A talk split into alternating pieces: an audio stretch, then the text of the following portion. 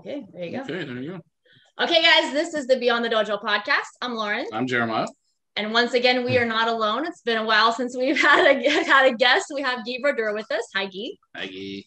Hi, how are you guys?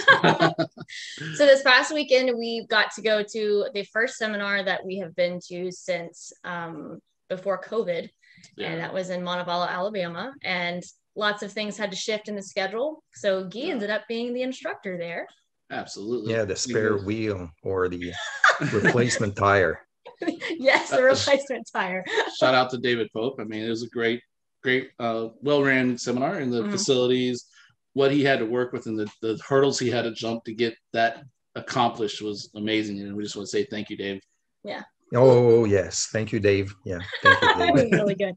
Yeah, And I, I Um, was, you know, I was glad that they chose me yeah, to go. You know, to me, it's Yeah. a restart as well. You know, not only you, but to me as well. You know, to restart after all the the pandemic and everything. So I've been continuing the uh, teaching around here. Excuse my English, by the way. I might mess up. And uh, I've been teaching outside because I don't have a dojo right now. It's going to be uh, open in September again. So Okay. yeah, to me, it was a restart. Fantastic.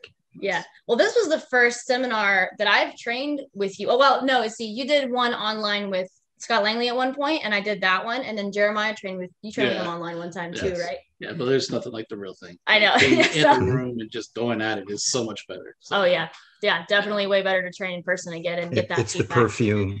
Oh, Yes, okay. Yeah, that's is. what we figured. Yeah, you definitely smell smell pretty good. So, all right, well, you want to start it off? For sure, sure. Okay. Well, Mhm. for, for the first thing, Guy, is we just wanted to ask if you could share a little bit about how you got started in karate, kind of your your background, maybe up to this point, if you'd be willing to share that. Okay, well, um, thank you, first of all, for having me over for that podcast. Uh, well, I started karate. I was about to, be, to be 14 years old. That's two years ago. Yeah. Um, no, that's 1979. And um, yeah, and um, so 42 years this year. And actually, I'm st- I'm talking a little, you know, low because somebody's working upstairs. And um, and so uh, I had the choice of going uh, ballroom dancing with my brother and sister, Oh. or going to uh, some something else. And I saw a poster at high school of karate, and I said that would be interesting because my mother didn't want me to do boxing for different reason. Didn't want me to turn out to be uh, maybe a bum. That's what she had in her mind. uh, not that boxers are all like that, not at all. But um, that was her idea. Mhm. And then I said karate, and she said fine. And I already had posters of Bruce Lee since the early '70s in my room. You know, like who did not? That and a Lamborghini, and uh, you know, another actress on the wall. But um, but mainly was just um, was just that, and uh, started in 1979, and uh, things went on to uh, competition, which at the beginning I didn't like to do kata at all. I didn't like kata, Yeah. and I only wanted to go fight. You know, I had three older brothers at home who kicked my ass off on Monday, Tuesday, Mm. Wednesday, Thursday. So yeah, so I had to learn to uh, move a bit. They were nice guys, anyways. Uh, and uh, what else? Well, I started to do competition and uh, and started to win, and it did not stop because I was completely taken over. I, you know, I didn't go out. I had friends, but I nearly, you know, escaped the the, the group things, and uh, I was going more to karate. And really early, I started to have private classes, train like between 25 to 35 hours a week. So that was before going to school. That was sometimes lunchtime, coming back to from school, go back to eat back home, and classes at night. And I had private classes in the weekends, and sometimes a bunch of uh, friends together. I was the youngest all the time, Mm. but a bunch of friends together go reach out in parks, or we had the key to the dojo and go train together on different things. If it was not karate purely, it was like skills Mhm. uh, anything that helped uh, karate at all. But that was only uh, karate in those years. And How then old were you at that competition came, and uh, I, pardon me? How old were you whenever you first started getting into competition? Oh, the very first one I was 14, but it was horrible. I mean, the, it was more like a, a first experience. And It was at the University of Montreal. I was a white belt. And I remember going, uh, no, a young uh, yellow belt. And then I started to do Heian Sho, uh, Nidan. And I remember going, Heian Nidan. two breath. Uh-huh. I used two breath to do the whole kata, and the kata took about 10 seconds to be finished. so, and the first time I won, I was uh, uh, brown belt, third kyu, and it was an inter-provincial championship, and I, I almost got lucky to win. I had the attitude, my technical skills were just so-so, but I had, you know, a fighting attitude while doing it. So gave me third place. And I started to like kata from that day on. Mm-hmm. And the next year I was uh, in the black belt. No, I was uh, I won the division, and then the year after was the black belt, and I won the division. And just about a month after I passed Shodan, I was already on the Quebec team for the national championship, and it was in kata uh, only, individual kata and team kata. And team kata really helped me to improve because I was with people who were my seniors and i had to learn kata like like that but um, fortunately i had and it's not all my fault it's sometimes the inter- interest into it and uh, the genes that my parents gave me i had and i used to be a gymnast so it helped but um, but I had a big interest into it. And my my instructor said, uh, "Do you know this kata?" Like I, am going to say, let's say a uh, nijushiho. I said, um, "Nope, never seen it." But I said to him, "Do it once." Okay, um, and I did it. It, it took one time, mm-hmm. copying and then following, and then I've learned so many kata in one year. It was incredible. So it was like a one-time deal doing a kata and then learning it and then trying to copy the guys out to do it and timing and everything like that. And it never stopped. And going after that, after the Canadian championships to the world level. And it was like training, uh, immense training, like you barf training after that. I'm sorry to say it this way, but you're tired of doing the same kata over and over and over again to the point where you know it so much it's incredible but having said that winning a competition doesn't mean that you know the kata itself it mm-hmm. means right. you know the performance of it how to do a kibadachi or get gedanbarai or stuff like that or how to do a chump better than others but it's this is more like physical athletic t- uh, approach doesn't mean that you know what's going on in the fight itself. You just take it in a, in a way where the Japanese instructed us, which is the guy attacks you with a noizuki, mm. willingly on the right side, willingly at this distance, willingly at this height, mm. with this arm, this leg. So it all helps. But when you start, I actually started to do kata application way after because I was I got be uh, 90 and 90 ish, 95 or so, 94, 95. I got to be uh, alone. I had no instructors. I threw them all out mm. uh, because, uh, well, it's a big word, but um, one of them did. And then uh, I, I started to train once. I was invited over to a seminar with Vince Morris, British guy, yeah. and uh, super nice and brilliant. What he was not a technician but he was a real street fighter and he still is today he's the same age as steve and mm-hmm. uh, just about a month later i got invited by john gross which you probably know him i don't know and he invited me over for steve Ubl. and that's where my life just changed mm-hmm. like that and never quit you know, it was like a reborn experience. I'm, I had to scratch everything that I had learned over the years, the ideas of how to think, to bring the new one in. And I already started just about at the same time traditional jujitsu, like grappling and throwing down and stuff like that. So everything came like a perfect storm. Mm-hmm. Just about the same explanation as that. You know, I, I got lucky. I had the interest. I had still physical skills and I had the best instructors ever. I mean, not only in Steve, but the guy in jiu-jitsu as well. Right. And then I started to do Brazilian Jiu Jitsu. So it's a mix up of all this because only one approach onto, onto the martial art is really not enough. Right. Either you're a jujitsu guy, it's not enough. You're a karate guy, it's not enough. You're a traditional jujitsu, which is different, it's not enough. You still have to have all these skills. And plus, I, you know, train, you know, I, I do your stuff, Lauren, like uh, weight training once a while. Mm. Actually, I restarted last night, which is why I'm in pain this morning. And, um, you know, like that.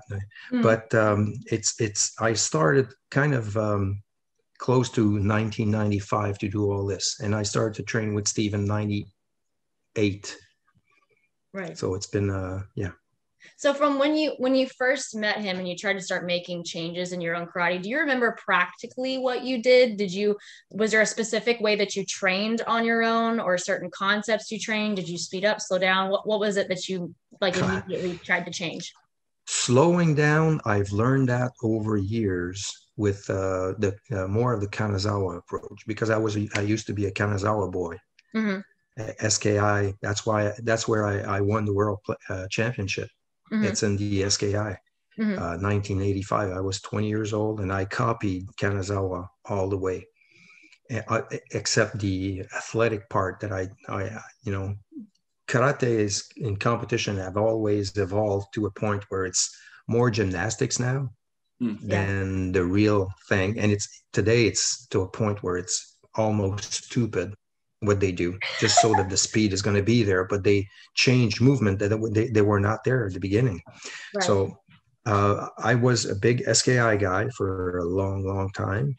And thank God for that because the basics were good Mhm.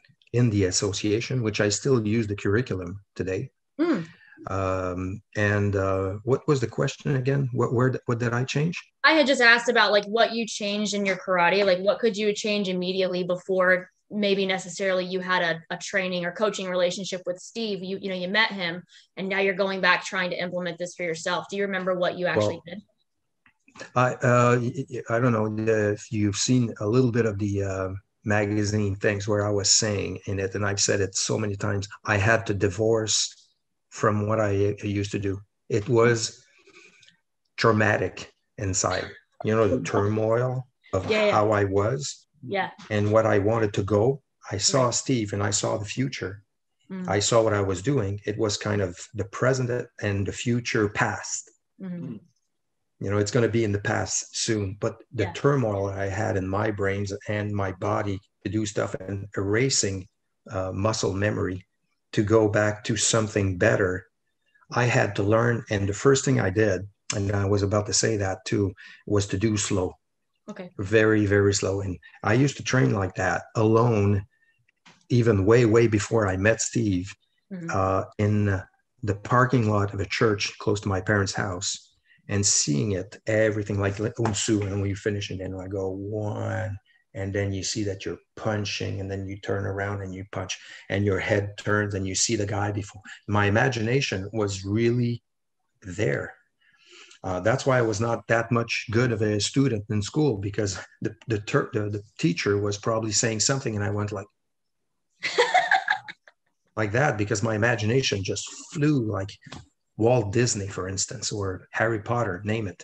So when I see those kinds of people, I I get it because I used to have, well, I still have a lot of imagination, but and I respect those people greatly because that's where what they drove. They, it's not the the same intelligence as academical intelligence. It's another one that you cannot don't erase that. Use it because it changes your whole perspective, mm-hmm. and it this can help you as a teacher to teach people who have problems understanding what you're saying because how many instructors they have good ideas and they're trying to put it on you know in a class but they're in their own world and they don't communicate that type of thinking to somebody else which they're looking and they're in the back and they're saying os os but actually they're glazed totally glazed. It's like os. So there's it's it's not really true. They're saying os but actually they don't understand what the hell the guy's teaching. Yeah. But the imagination part of of a good teacher i think is to see what the least, and I don't want to be insulting or, or anything like that, but the least imaginative person or the I, I won't it's wrong word okay least intelligent person let's say mm-hmm. and you look at that person or the youngest least mature mm-hmm. and you look at them and you go he doesn't understand one bit okay but I'm, if i'm doing it physically at the same time it's like i'm a tv set right now mm-hmm. so they're going to watch like this oh and just a little bit like we did you know i was explaining godan you remember and, and the movement where you go haishuke and mm-hmm. seeing with three people just mm-hmm. gave an idea of and it's visual and mm-hmm. you have to be like that so it's not something that you talk and it mm-hmm. goes there but there's no film passing through you have to bring a movie to the set and then people watch it and go now i get what he meant by it every single angle and there's one guy who taught me that and his name is steve Ubl. Mm-hmm. but the thing is what i took from him is not only the physical doing how the how to do stuff it's how to think mm-hmm. it's to change my mind so i could forget whatever i was doing before or not forget but at least modify it right. and put it into a new perspective and work at it until it, it got better and better and better of course i still will go to steve which it's going to be in about a a month from now, and he's going to look at me and go, hmm, hmm, hmm huh, especially yeah. this one. Huh. huh. Yeah. and sometimes he'll go, so. And when he goes, so, yeah. this goes like that. Mm. Hair goes up. Yeah. It's rare, but it happened to me a few times over time. Nice. So, yeah, I know who I have to not please, but mm-hmm. if he is satisfied with what I do, it's a big, it's a plus. You know, it's a plus on this arm and uh, in my heart. Whatever. I love to do what I have to do. And to me, I was saying to the somebody who was commenting on the, on the net how I, you know, I had people who was interested in what I was doing. I said, in my case, my enthusiasm is I'm still like a kid and I still have to learn so much and i'm not impressed one bit of what i'm doing right now it's just i feel like I'm, I'm behind where i should be really plainly yeah oh yeah there's so many things need to be learned and uh, and i watch you, you have to watch different if not different sports to- totally to hmm. see oh i didn't think of that before mm. and you watch dancing footwork that they do mm. and hmm. you watch golf or you watch baseball, you ha- you watch the mechanics of what they're doing, and you go, "Huh, I could apply that to karate, and mm. it'll help people." Yeah. Or certain moves that are, you know, let's say for instance, kata moves. Um, there's so many hidden secrets in there that even the Japanese have no clue because they're only concentrating on competition and winning medals. Mm. So the, the essence of the movement is totally out. It, right. It's out the window and they don't know what they were talking about. That that's for generations way before me. They were only gathered to to train at the uh, instructor program to be tough, winning competition, bring it back to Japan, bringing the name of the Shotokan, which is a good thing though, the name of Shotokan across the world. They succeeded.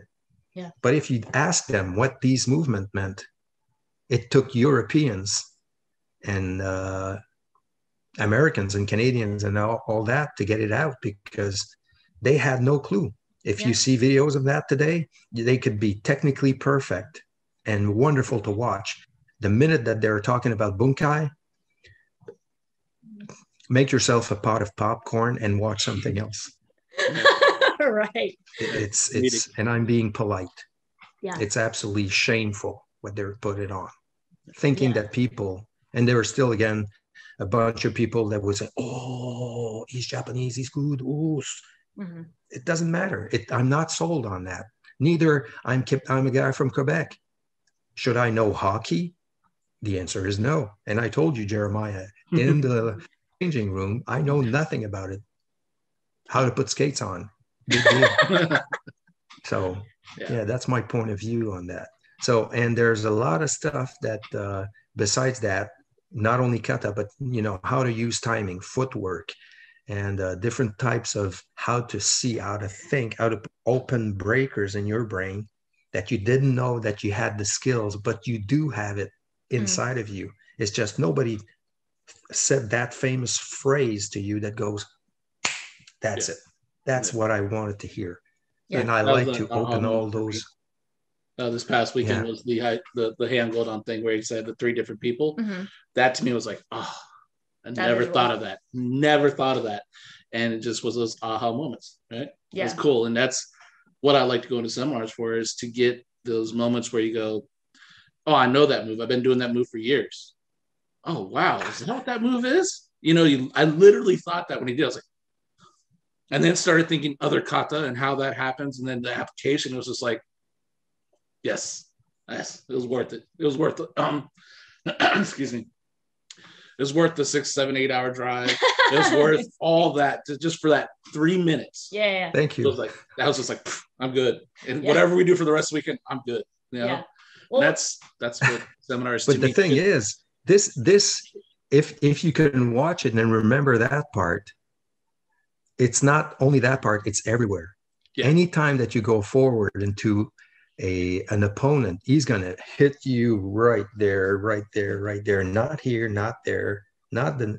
So you have to be prepared to protect yourself all the time. So when I did the uh, about 12 years ago, I did uh, video uh, recordings of all the katas from Heian to Enpi, Heian Shodan to Enpi.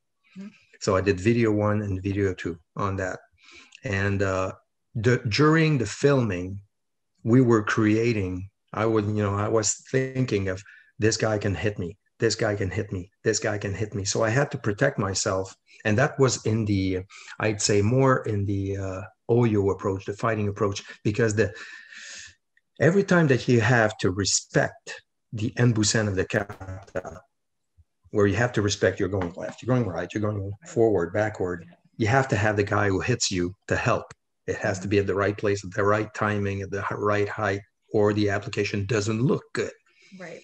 And this is only one aspect of the thing, but it's, I wouldn't say a lie, but close to, because it'll never happen this way if you have to respect the enbusen all the time, yeah. you're dead.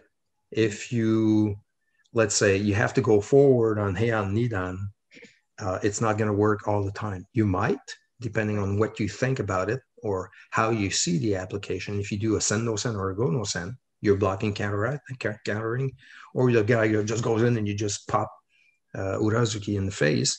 Mm-hmm.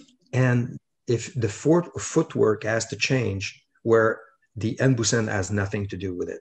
Let's say, for instance, Tekki Shodan, we're always going there, Tekki Shodan left and right. Mm-hmm.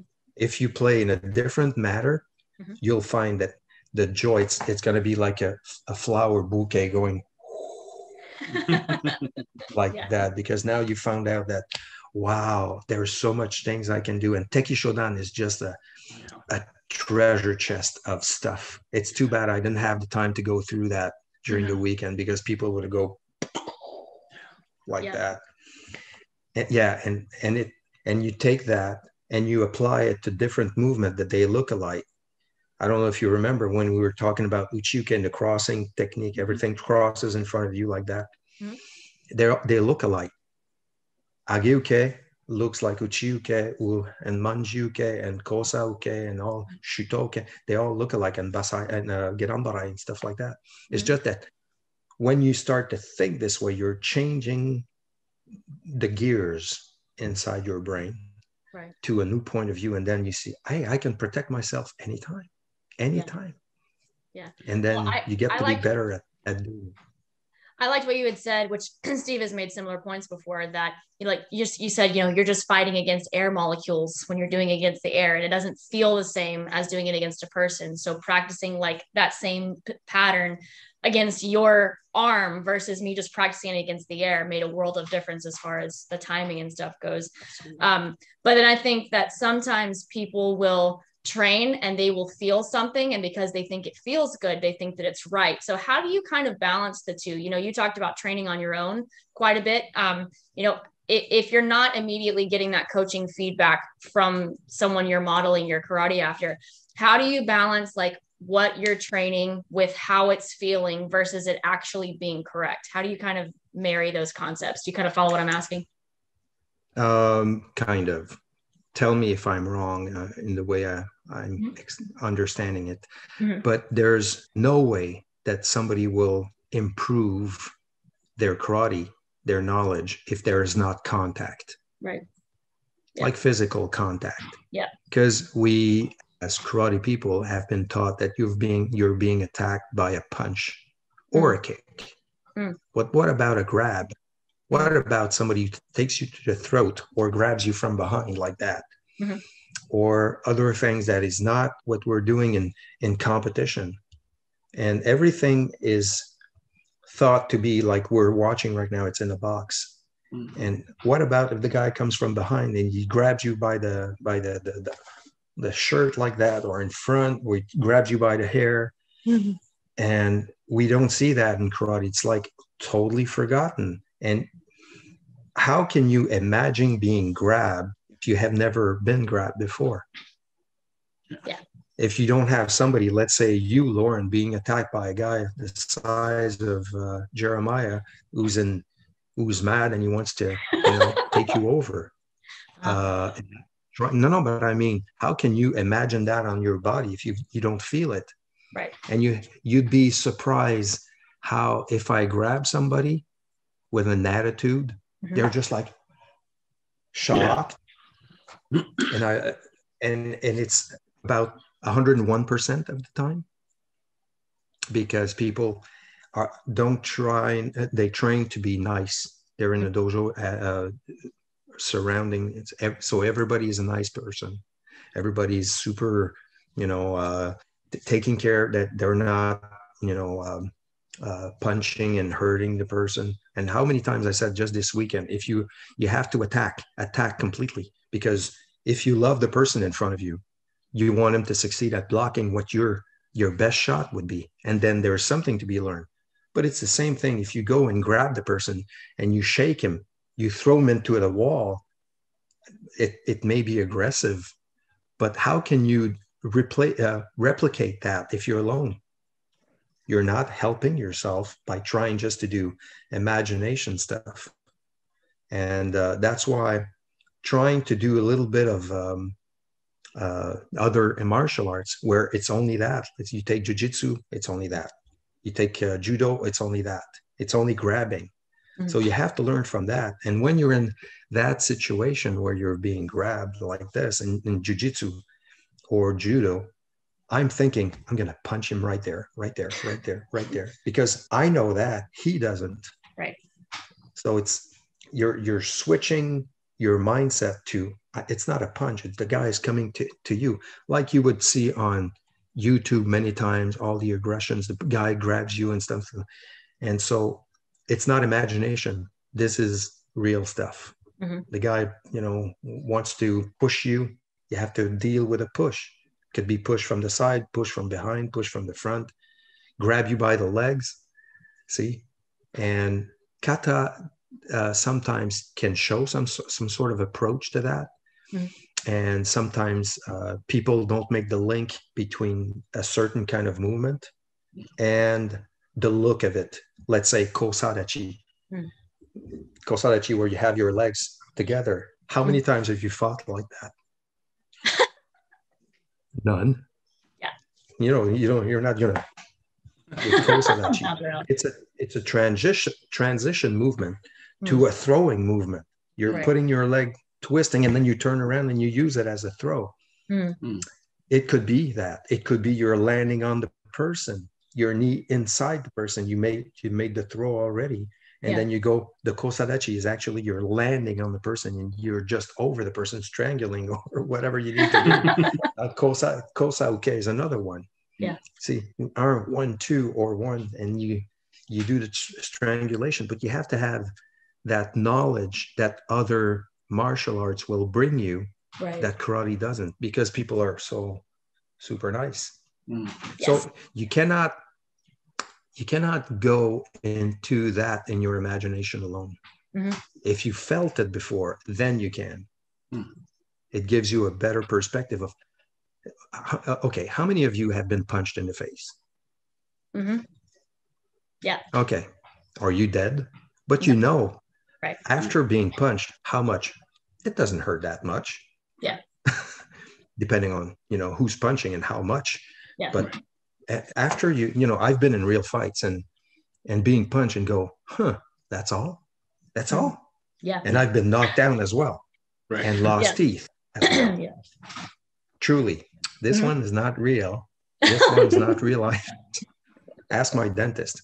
Um, He did a great job. well, and uh, pardon me? He did a great job fixing them for you. and okay, yes. But uh, yeah, um, so it's a part that there's imagination, a part needs to be physical. You Right. have no choice. You cannot go and imagine how to punch something with only hitting air molecules again, and you have no makiwara, no heavy bags, and receiving receiving a punch. I love receiving punches in the in the stomach area Yeah. just just so that to feel that how much can you take and and then use the position just to move and you know absorb and you know eh, the whole thing it's it's very technical sometimes but sometimes you have to take the physical part and feel what it is to be you know let's say we're working on a wrist lock Mm. you cannot say it works if it doesn't hurt Hmm. and in this kind of martial arts where we're, we're controlling uh, let's say wrist lock or arm lock elbow lock and stuff like that. Everything works with one thing Hmm. pain. Yeah. if there's no pain the answer is no. It's negative. It's not working. Yeah. now we can't do that with this all the time or punch the person in the nuts and uh, break his knee or something like that. But there's at least a part of work the distance and see what the body mechanics change when there's a, a active punch and that's where sometimes you should try that with your students the hollywood night where Nice. everybody and where everybody's a stunt man and which kid hasn't done the oh, That is a really cool idea. then the. That's really, we're stealing that one for sure. yeah, kids would love that. Yeah. and hollywood night is the one where you could take your application and now you see what the, the physique will do Right. when you do let's say uraken and you do uraken pow in the face and then the body's all open then you do keage in the nuts or the opposite you know the opposite or stuff like that you know? And but the kids will just go wow i love that and they'll come home talking to their parents we were doing hollywood and i did that and i did that sometimes and i made teams which okay this is team uh, from uh, hollywood this one from bollywood this one from, from uh, let's say whatever. And and then they're competing they're competing into that same let's say space of kata which is called let's say heian nidan where it's the uraken yoko geri and show me what your team of actors did. And then we film it and then we're giving points and then it gives them a sense of there's an adventure tonight i mean That it's fantastic let's open the that. Cool. popcorn thing and watch this you know and I did so, so many stu- stuff like that. And sometimes I was filming them and showing that to them after. Okay, so you're being oh, and use the imagination again. Yeah. Like what I did. The last one I did was um, before COVID, of course, and we had teams like that where, okay, it's the let's say, let's say we're taking still the uh, Heian Nidan approach, and uh, and you're the good guy, but you're being attacked by zombies, vampires, and you know, dead people, whatever, and the and the dead people come "Oh," and then you'd have to do what I can and Yoko geri and stuff like that. But they have to act the thing, and they're laughing, they're having a good time, but they're learning. right. That- There's a reaction to an action. Mhm. Yeah. So that was like- it's it, That, that was ahead. like uh that one summer that um you had your kids make up their own pieces of akata Yeah. and they had to work on the bunkai of it and then we turned it into a music video. They actually did a pretty decent job. It's it's funny how when when you don't poison the mind of your students with the traditional Japanese Ooh. bunkai yes. and you let them just say figure that again. Say that again. You don't, you poison, poison your students' yeah. mind. When you let them figure it out by based on common sense, just as a starting point, I feel like they do better. And then yeah. you build off of that with more practical stuff because I know that the stuff that I learned and I know that you learned and you learned and originally it's like not gonna work. Like you talked about the no, endless no, no, and stuff. They don't respect that at all. Yeah. They don't respect the endless They just go for it. Still, but you uh, said it. You also said it in one word, bunk kai. It's a lot of bunk yes. sometimes. So, uh, so yeah, we have to we have to make that happen. And it's when they use again imagination, and when they have the imagination of you know we're going to be attacking one way but I, of course the part of the instructors just to give them a little bit of leeway and as well a little bit of explanation what's the point okay what's the idea what's the the approach and then they can start from there so yeah this is uh, one thing gotcha yeah so, I guess that I covered that. Yeah. so, so you have talked quite a bit about about incorporating other martial arts. How far into mm-hmm. your training do you think you should start that? Should it be immediately? Should you be a Shodan level? When should you start training multiple martial arts? A little bit at the beginning, because uh, especially with the uh, the adults, where mm-hmm. in the adult's mind there's a, a logic set up already from reality, where the kids have no idea. They're blank pages so you can do pretty much what you want to do with the kids, but the adults who has lived a bit more, has more experience, life experience, you have to show them that why do we do this on on Heian Shodan and then we do Gedan Barai and then we do uh, let's say Heian Sandan. What is this? To me, Heian Sandan, this movement when I was even Yondan, looking at that's before I met Steve, looking at it, and I went, I mean, they were smoking good stuff in Japan to invent such such a movement, or they were drinking sake night in and night out because mm-hmm. the movement to me made no sense. Standing up, two feet glued together, and doing a crossing movement like that, and especially when they show the hip going like this, mm-hmm. like uh, congas, I don't know. So it's it, it made no sense to me. So when the first the first question I asked to Steve, and I was in the staircase of the Langford Hotel in Orlando, and I asked him, the first question was exactly that movement. What the heck is this? And he looked at me, said, "Hmm, well, there's many things you can do with that." And that was the end. And then he said, "Well, this guy knows, but he doesn't want to give it away." Mm. He doesn't want to give it away to somebody who's asking him in a staircase mm. outside in an hotel maybe he just wants to take my stuff and go back home and explain that he invented that you know steve's right. idea on giving stuff away that people don't necessarily deserve to have right, that knowledge right so uh, so this is this is a big thing i mean you have to you have to have a big open mind and yes the other martial arts help and yes, you have to say that all the slow movement in a kata is a trap, meaning that it, there there is no uh, slow movement in any fights. Mm-hmm. So every time that you stop at a slow movement and then you have to do a slow one like Yondan for you, then you turn one, two, three. If you take that slow movement away, you'll find out pretty much what the movement meant. Oh, it helps because it does not exist. Why do we do that fast here and then we do it slow there? It's a question of balance is to to try to learn where your center is and you can shift it because you're it's it's like the first at the beginning of trying to make you shift your body weight wherever you want to do it anytime you decide to do it.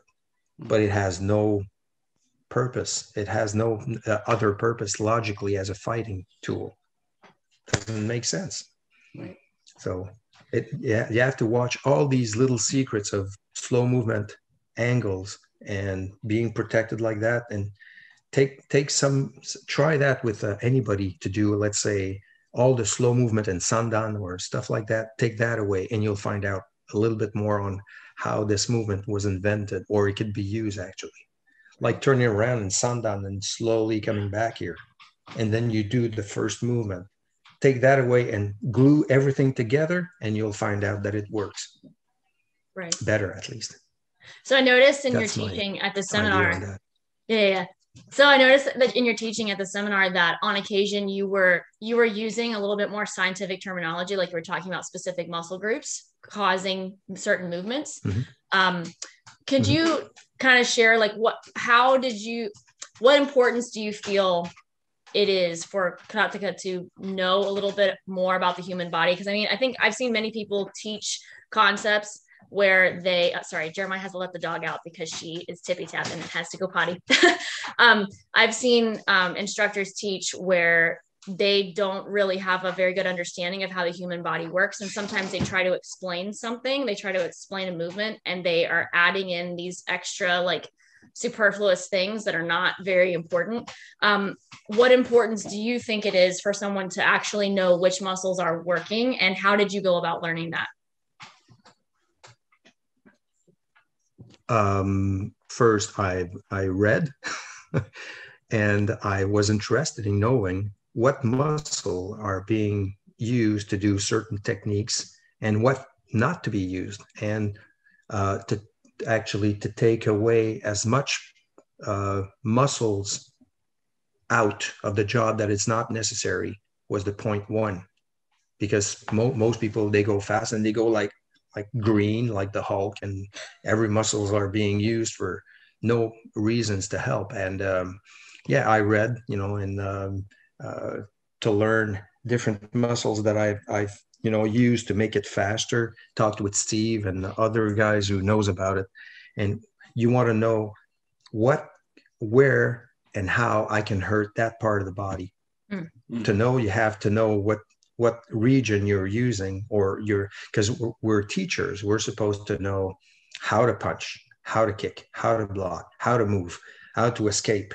But who thinks of where to hit? Right what are you going to affect if you're punching here or you use your fingers in the throat here or you're taking the clavicle out or the throat out or the, the, the different places in the body i'm not a i'm not um, a scientific uh, genius whatsoever but at least as long as you know the basic you know muscle groups that helps even if you don't know the very technical word, especially in French and then in English, but you try to to make it useful so that people know that okay, well, in your your pair of pants, there is a line here, and that line here is a line with a certain amount of muscles, and they're called adduct, adductors. And from the outside, this where you have your lining here, it, these are uh, muscles that helps you lift your leg on the side, and they're called adductor adductors. So uh, and and the quads and and I I do that with the kids often. I repeat and I repeat and I repeat. I want them to understand hmm. and the psoas and the they all know abs. You know, right. The abs are easy, biceps kind of easy, but they have no knowledge of that. And it's important to me, like a little bit of history into karate, mm. where it comes from, who brought this and that, not to be, let's say, demanding on they have to know you know the original uh, um, where this kata come from absolutely or what it means but just a bit. And the knowledge of your body because it's your thing you should know a little bit more about this more than the regular dude that walks on the street that has no clue and no apparent use to it. But it's our job to put a little bit of science knowledge into their brains until they we might hit a few people that are really interested in knowing that oh i don't have to use the biceps when i lengthen my arms. I don't have to use my biceps when i or, or my triceps when i pull or uh, other part of the body. This is a bone. I have to use the bone. This is the radius. This is the ulna. This is and just a little bit like that. Not to sound you know like big words right. to, to make uh, yourself sound like you're an intelligent person it's just a question of a little bit of knowledge so that people know more than uh, this is a finger and this is an elbow and, uh, uh just a little bit more and right. bones are, are one thing and muscles is another ligaments is another but you don't want to go overboard with that just as little information mm-hmm. and what can bring certain angle in your foot, let's say, more strength to your technique and stability, and it mm-hmm. ends there. Mm-hmm. Make it simple, stupid. Mm-hmm. not not to some instructors that I see, and I'm not going to name names. They're just like, blah, blah, blah, and they look at, and everybody's just glazed because there's so much information, which 90% of that is absolutely no use, mm-hmm. and people are losing interest. Right. And you're watching, you're not watching the instructor, you're looking at the people, and you go, they're totally glazed. They're like, you know, animals on the side of the street like that, and waiting for the car to pass, and poof so, and making jokes, of course, is part of the deal as well. You know, make it fun and interesting. So yeah. my point is just a little bit of science, a little bit of history, and pain. There are three ways of learning. Three ways of learning. You learn first. You look at what the instructor is doing. You, I'm going to finish not with this one. I'm on. Uh, there's a camera. Um, so you go you you look at what the instructor is doing and you copy him you listen to what the instructor is saying and you try to understand it and you do it mm-hmm. or you get punched that third one is pain this is automatic mm-hmm. Get out of the way block do something and you cannot take the third one out because it's the the real one this is why they came to your dojo to learn a little bit more you know reality when you when you go for people and you're maybe big uh, football people. I don't know. Mm. But if the guy runs to you and he wants to go through you, well, you have to do the thing, the same thinking as in karate, mm-hmm. or opposite. Use the football thing and put it in karate, and you'll find that you know, get out of the way is a pretty good deal. Mm-hmm. There's something a 250 pound kind of guy running at 30 miles an hour at you. Maybe it's a good idea to step away. Let him go. So ideas like that. Yes. It's funny. One of my one of my pet peeves is when um, karate instructors will try to teach particular movements. And my thought is, if you don't see that type of movement in other sports, there's a good chance that it's that's not how you should be moving. Like if you see someone who takes off running and you understand like how a sprinter gets out of the blocks or how a lineman gets off the line in football. It's very straightforward. Sometimes we make movement so much more complicated than it's supposed to be, mm-hmm. kind of like you were saying. So that that drives yeah, crazy. like they describe it more complicated than what it's supposed to be, right? And right. then when you see them yeah. do it, they're not doing what they're doing. So it's like uh, yeah. that. That's that's why that's why pain is a good answer because it shows that it doesn't work. Right. You know? So that's you cannot take that equation away. And there's too much philosophy in karate. Mm-hmm. Lots of people, instructors, they like to f- put philosophy on everything and whatever what they are saying is just like a s- smoke screen and it's not reality. It's just not there. It's not going to work. So she's the killer. Hi, oh, what a cutie. What an absolute cutie. There you go. It's not a it's not a complete podcast without a dog. um, so kind of a kind of veering in a, in a sensitive direction. so at the seminar, there was a Dan exam and seven people tested, but only two passed. Um, and everyone, wa- I think to the majority of people who were watching, it was evident as to who probably should pass and who shouldn't.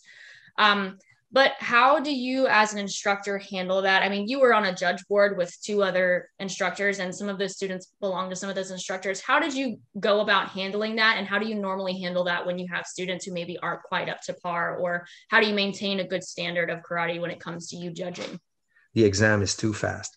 Mm. There's should be more time to explain and take notes and explain to the person why it's not working. Mm. And we've been going through that during the day that you train and you could see the attitude in certain uh, students where they were there on friday and saturday morning because they had a test never showed up on sunday. So to me it's like uh, oh uh, why are you going to that place? Well i'm going for a black belt test. Yeah right. Okay well try uh, try again you know? And uh, there were a few people who had good attitudes. Um, the boston people were really you know, good on that. And uh, even then, even that, you know, uh, one of them didn't pass because he didn't know his curriculum for Nidan and Kata, which mm-hmm. is, you know, you, you cannot go there and not knowing what Heian Shodan Nidan Sandan Yondan Godan Tekki Basarai Kanku Dai P and forget about the all the, all that because you're working on your Sandan kata. It's mm-hmm. not enough. It's supposed to be an add up stuff till you get to that point. Right. You cannot forget what happened in the past. So um, and but it's a technical thing. He's just gonna learn it and it's gonna go like that. I mm-hmm. mean, great attitude people, and you can feel it inside. Where you could see the other ones that came for the exam, and you saw the results as well. But it's the instructor pro, uh, uh, job to put them in their place. But the, the instructor should be put in, in his place to start with, because that's where it starts. Karate is not only if uh, you know a, mind thing. It's it has to be good technically, and you explain what the body should be doing in basic, and basics are basics. Mm-hmm. If you don't have the basics, basics, you're not going to go up. It's like losing the five first steps or stair uh, to go up the up to the, the second floor, and you're thinking you're going to go up, but there is half of it that's not built properly, mm-hmm. and that's what we saw. It was just uh, not not uh, good. Mm-hmm. But it's the instructor's job to show how it's supposed to be. And if the instructor is badly instructed, mm. how can he know how to explain that afterwards? The right. only way is to go to other seminars and have, when you have all your students being failed, you should look at yourself and say, something's wrong. Right. So it's uh, a big part of the, uh, not the students, uh, it's the big part of the instructor. Yeah. We're bringing yeah. a culture of quality Mm. Well, bring up culture of quality starts with you, and then you can teach quality afterwards. Right. Yeah. Yeah, that, that was kind of frustrating because I felt like Saturday afternoon and Sunday morning were classes geared exactly what they needed to work on. And they could have improved so much, but didn't show. Yeah. That just I just thought to myself, mm, yeah. That irked. It shows. It shows. It shows. But then it there was one guy there was one guy who failed, or two guys who failed, uh, who came over and said, "I'm going to redo that properly next time, so I need to work on it." But he did not show up. Uh, one of them, and the other one was from Boston, so he had to show up as well. Right. But the, the, the heart of that person was great. You know, you could see that. You know, uh, he knew. Uh, you know inside of you that you know it's not going to work and he knew in advance and we worked we try to help him in advance but you don't change in one day Right. It takes a lot of work. You have to go back home and retrain anything. So it's it's kind of just of a uh, like it would have been known more as a private class or a, and then you go back home and you work at it like you did. You know, you're putting videos, sending to Steve, and then you, you you get a little feedback out of that, which is a tough thing to do because you're being corrected over the phone, right. which is not the same as being live one in front of the other and say, okay, uh, okay, try your hips because your hips is going this way, and then you move the person. Then okay, feel that now. You got your leg being used, and okay, step step your your heel down or your heel up or mm-hmm. shoulder going this way. But it's live. I mean, it's tough to do. Right. Uh, great, great work out of a video. Mm-hmm. Yeah. But that's yeah. at least uh, you actually, and I said that to Steve that it was nice seeing good technique coming out of you guys and a few people over there because uh, from what I was standing watching the rest of the people, they were uh, most of them, you know, they for for the level they're supposed to show mm. their dance, quite disappointing. Mm. Yeah, quite. But yeah. there are people, you know, uh, like Becky, yeah. And uh, I forgot the guy who trained with you for a little while, um, uh, Jeremiah. Um, he had the JK uh, oh, badge on. Big tall dude with the bald head. There. Yeah. Uh, no, he had he had good technique. A little too rough, but no, the the other guy who had bald hair, you know, uh, he was bald a little bit. Um, I forgot his name. He was oh, next Shannon. to bald. You remember that? Shannon. Yeah. Yeah, yeah, yeah, yeah, yeah. I like this guy and other people as well they did good but some people are in tune and to try to do everything fast and mm. show how fast they're bad technically mm. see i'm going to show you how bad i am real quick so instead of you know taking my time and trying to do it properly and it, it, when I when I that's one thing that I've learned over time, and I'm not talking since I know Steve, way before. When I learn something new, I am the slowest person in the gym yeah. because I try to make this machine work to the best of its ability. And if not, I'm going to look at it and then it's, and then when he says go fast, try to follow. Mm. But for the most, every time that it's slow, get what, whether I do drumming and uh, which I'm really bad at, uh, whether I do karate, jujitsu, aikido, or anything that I would touch, I am going to be the slowest guy in there, just to make sure that you know you're not going to repeat three, four times. It's going to be like, okay, let, let me get get get my time. You know, I, am not going to listen to what the instructor go one, two, three, four, five, which is way too quick. Mm-hmm. And how much time do you have of reflection of what you're inside your eye, inside you, the eye inside you, feel about it because the count goes too fast. So that's the instructor's problem also. If he counts too fast, there's no analyze uh, mm-hmm. analysis, I'm sorry, of the checklist that should be done. Am I back straight? Is my position complete? Is my hikite good? Is am I looking at the right height or direction? All these and there are so many pieces of, in this body that needs to be aware and when the count goes like one, two, three, four, five, to me, I don't, I didn't like that part of the exams where it's hajime and you do your four, four techniques and then hajime, you do your four techniques. It just showed how bad they they uh, they were, and not that they're bad people. It's just that this the pace was too fast to yeah. project quality. Yeah, I have to say, as a student at a seminar, I appreciate so much training slowly in that setting. I mean, I get that it is fun to train to train hard and fast and get a sweat on and know that you went somewhere and trained really hard for a weekend, but you know, I like if, if you have that chance to finally be um, corrected by an instructor like we had like we had this weekend i prefer to be able to move slow enough to be able to feel what's being taught. And and i i learned that from steve. Like i remember the very first seminar with him i was just like why do we have to move this slow? I mean, he never did that in our dojo but i began mm-hmm. to see like he's trying to explain all these different concepts that you're trying to get down. There's no way you can get them moving quickly. Yeah. yes. Yeah. Yes it uh, the two the two of course, poisons of them all, you know, speed and power. Right. And people want to, you know, go directly to that level, mm-hmm. but they don't have it.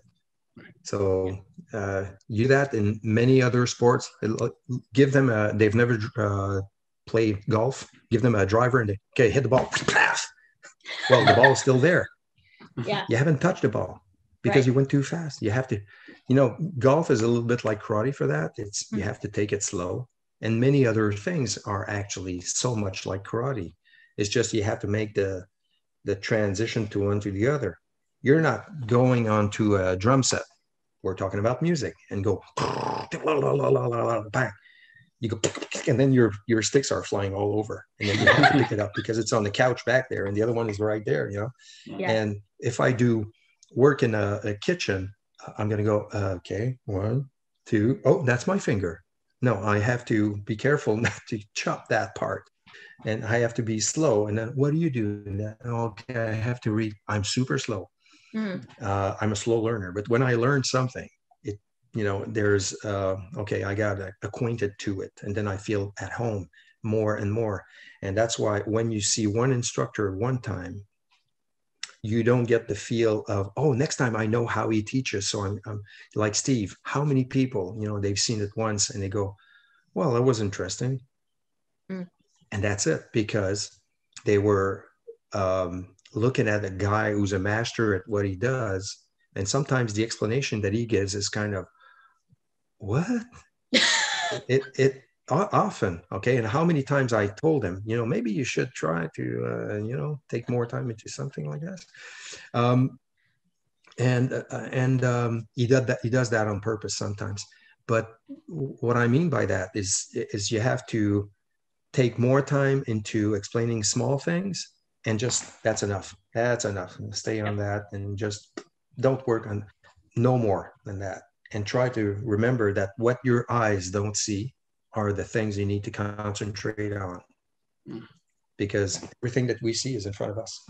I can see my arms, but I cannot see my hips. I cannot see my back leg. I cannot see whatever wrong. My hips uh, are they level working? And the timing is there anything worse or anything more difficult to work on than the timing? Your own body timing.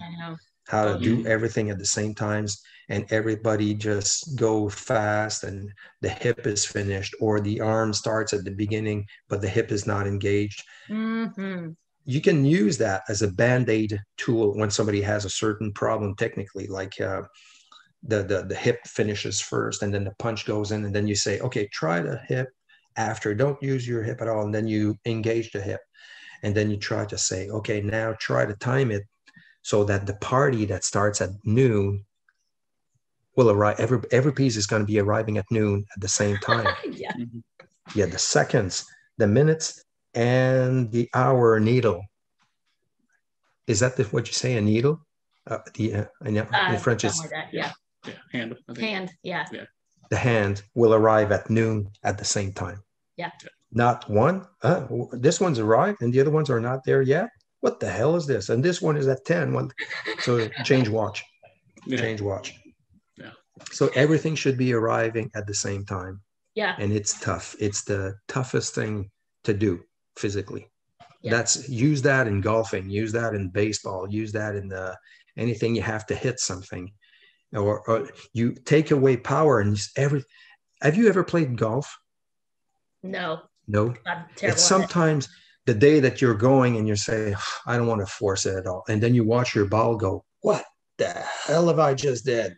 It's fantastic and it's straight. Mm-hmm. You didn't put power into it. You just let the body go into, and the timing was perfect and it's you know kind of you go baseball it's the same thing you just hit the ball like crazy and it's out of the park and you went i didn't even force that and then you get to control that and then you put the kime exactly well you know what the word is so you put kime exactly where it needs to be done and then you go it's even farther now yeah. and then you start to play gorilla on it and you go and you miss it completely that's me that's, that's, on the eight. That's on the 18th hole when you play like a monkey the rest of the time, and then you try to. Okay, i am going to be mad now. Okay.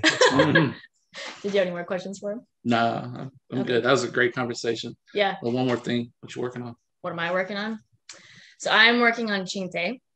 And like I was telling you, yes, yeah. the the biggest problem I've had is between move three and four. So from that um, yes. conquered eye position into the next one. The stance mm-hmm. transition is the worst part because, like, and I was telling I was telling Steve, it's like trying to do it slowly is so difficult because of the direction that you're shifting your mm-hmm. weight. So he said, you know, a part of it's because I'm I don't have good enough control of my hips and my back leg. So mm-hmm. working on that control, trying to get that leg over, and I already already have an issue with fudodachi. I can't get the stance right. so and like I said before, sometimes take away the slow movement. You have to finish everything together and then work on.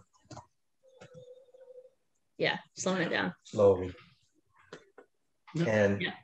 it, it's the it's just a training tool. You don't have to do it, but mm-hmm. just try it sometimes and try it with uh, somebody holding you. Uh, yeah, you mentioned that. Okay. Uh, like your gi, and then you're going. Uh, uh, uh because your body is not there. Your hip should have been here, and then you you yeah. play with this, and then you have to do it slow, and you use it. You have to do the physical thing, the grabbing thing, or the punching thing, um, and then you go back to do it slow, and even slower. And when you did it very slow, do it slower. Mm-hmm continue to try it make it uh, difficult until you get a better sense of it but it's just again it's um, we're over a video right now it's tough yeah. to uh, explain the whole thing but try it fast mm-hmm. and you'll find out maybe when i do it fast my timing is good but how do i do it so the timing is good i have to copy that it's like somebody who's really good on the right side mm-hmm. and on lousy on the left one mm-hmm. but make a good analysis of your right one, and then you go on the left, and I have to do the same mechanics. Oh, it works. I took my time. So, yeah.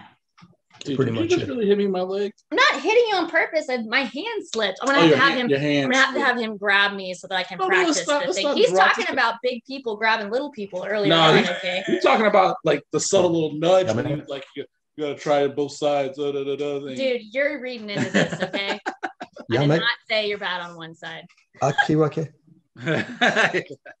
okay, Jeremiah, what are you working on? Um, I'm working on the uh, the cross block or the, the double handed block in Chinte and just getting the hand. We decided to work on the same kata right now. Yeah, the hand and the foot kind of coming together when you do the, the move and around.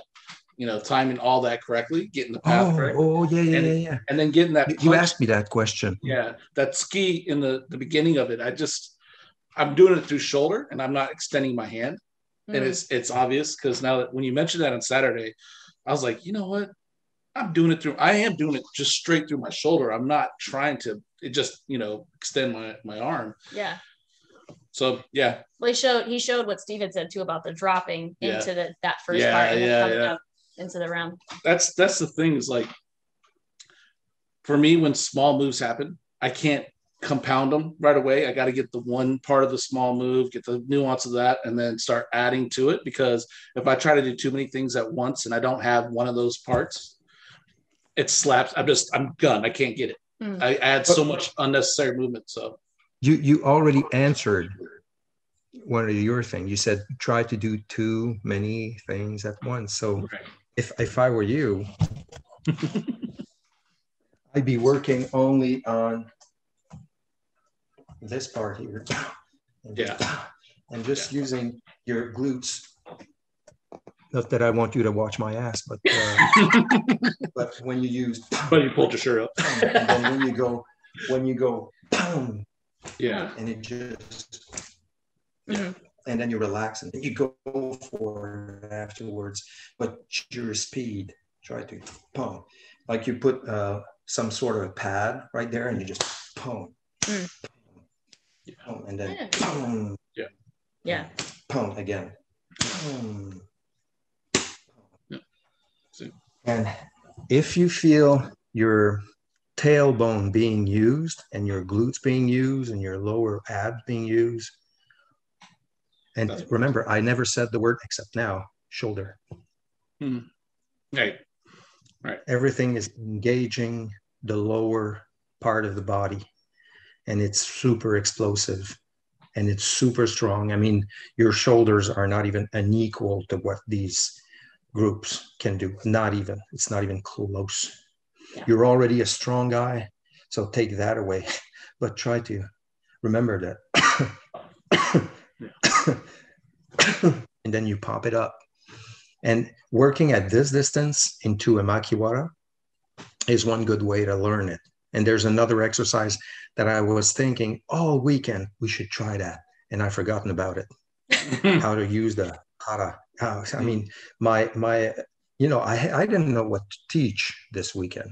I mm. just looked and I said, okay, we're going to be doing this, this, this, this, but I didn't have time to do all the things that I wanted to do. Not it was just like a scratch or a fraction of what I wanted to bring over, which mm. means I might come back later on or mm. do something. Mm. But uh, it's just the the contact part of it, like I was saying to your uh, uh, to uh, Lauren when you do here, and you get to feel that there is somebody grabbing you, and you have to move it away. It's only there, and if you do it there, it's like the branch of the tree is already broken, mm. and you might try, but it's already finished because there's no connection here and the lower part where somebody you bring it and then everything turns from the and this is already glued it doesn't move it just stays there lats are being used pecs are being used and it's the hip movement and the back leg that just goes and you're turning like a uh, uh, like a like a boat would just like hmm. mm-hmm. yeah my imagination going forward now mm-hmm. um, and Yes, and um, Jeremiah, it's the the punching thing. Be at this distance from a punch and just learn to the the one inch punch kind of approach. But it comes from your glutes, tailbone, because you'll feel that it's going in like that, and nothing from the shoulders, just like boom, and the lats and everything, like you're coughing or sneezing. You know, I took that from Steve again, mm-hmm. but it made so much sense. Yeah. It's everybody does that at least once or twice a day to cough. So yeah. Anyways, so yeah. specialists uh, are COVID people. I'm kidding. awesome. Hey, so yeah. so Guy, what are you working on? Me? Yeah. Uh, the the lawnmower, uh, the tractor.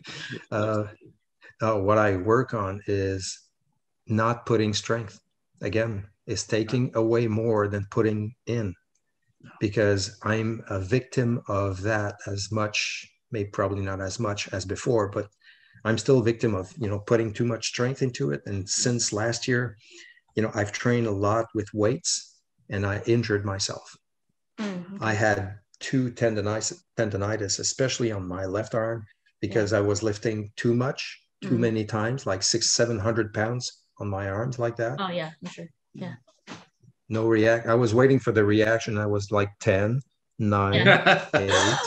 oh my God, 600 pounds. Oh. yes. Like uh, that strong as this, you know. Yeah. Anyways. So, but I did, I did that with 30 pounds too many times and too much turn. Okay. And after a while, it was like in pain for not, nothing at all. Mm. And I truly had to let it go. And it was tough. And I started yesterday to retrain again. And, um, and um, yeah, so lower the knee. And, you know, I'm kind of 56, eight years old as well with injuries. So I still have to be careful with that. But it's, because I had more muscle mass last year, and truly I could I could see physically, uh, it looked good, but I was slower, putting mm-hmm. too much, you know, shoulders into it. And Steve told me, you know, that's two years ago because mm-hmm. I haven't seen him last year. Yeah. Couldn't fly. Yeah. But it, two years ago, I was, you know, bigger and all that, but I, I put too much strength into it. And that took speed away. And we know that we're in the a martial art of speed if you want to be uh, efficient into it after you get the technique and the timing. So I, it probably will help. You know, sometimes there's something happening for a reason, and these injuries might have happened in a way where I'm more loose, but I still have to work. That's that's my thing. Need to work more like being loose and using less energy and just where it's needed and it's working so far. I'd say it's uh, it's better. Uh, not perfect. I'll never be perfect. I'm always going to be insufficient and dissatisfied of whatever performance I do. Even the videos that I've seen of me, and just like crap. You see the voice. You see the guy looks like an idiot, and I, I, I, can barely watch anything that goes. And it's me in front. Mm-hmm. Yeah, that's awesome. That's what, really awesome. what can I say? This is the French guy in me. Probably I don't know. Never perfect. Awesome. Guy, thank you so much. Just hang around for a second after this. Everybody else, y'all get out of here. Yep. Thank you guys. Bye. Thank you. I think I already stopped it. Did it oh. stop? Oh. Maybe I didn't stop it. Okay.